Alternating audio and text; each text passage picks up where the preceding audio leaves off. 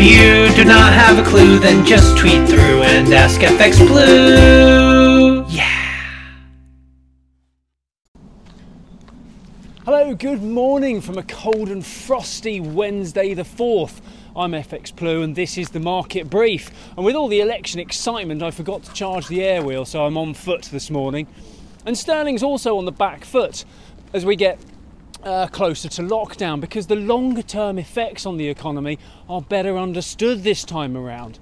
A one month lockdown should give the NHS a little breathing space, and who knows? It may even allow track and trace to be upgraded into the systems only three months late, but it won't come without an economic cost. And that's just with the planned one month lockdown. But do you really think we'll be out the other side in just one month? I'm not so sure myself. Um, the other main drag on the economy of, is, is, um, is, of course, our good old friend Brexit. Regardless of the outcome there, whether it's deal or no deal, there will be an economic cost and growth will therefore be affected. Brace yourself and buy British, I guess. Every little helps after all. Um, we did see a, uh, a, little election volatility against the dollar overnight. Uh, we touched a high of 131.40, uh, but we opened this morning a little lower around 129.55, and that's before the Bank of England's MPC meeting kicks off later today.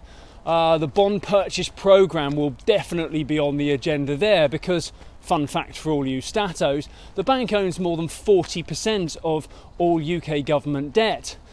This may sound a lot, and indeed it's not an insignificant amount, but it is more than double the percentage held by the Fed. However, the bank is allowed to hold up to 70%, so there's still plenty of headroom there, and a further 100 billion is expected to be announced tomorrow. So, anyone hoping for a new president this morning will be a little disappointed as votes are still being counted.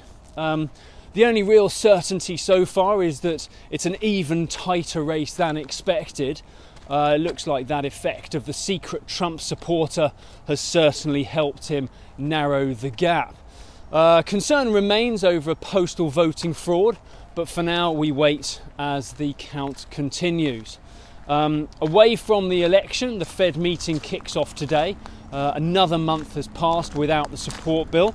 Um, and the lack of a support package will be Powell's main concern. So we can expect uh, comment from him on that uh, at his press conference tomorrow.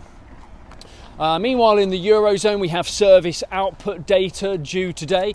An expecting reading of around 46 will confirm that the sector is still in contraction. Uh, Euro dollar volatility picked up a little. Uh, we open around 116.45, but that's down from 117.60, which we saw as the overnight high. Uh, right, that's it from me. I'll be back on the air wheel tomorrow, so please do join me again then. All the best.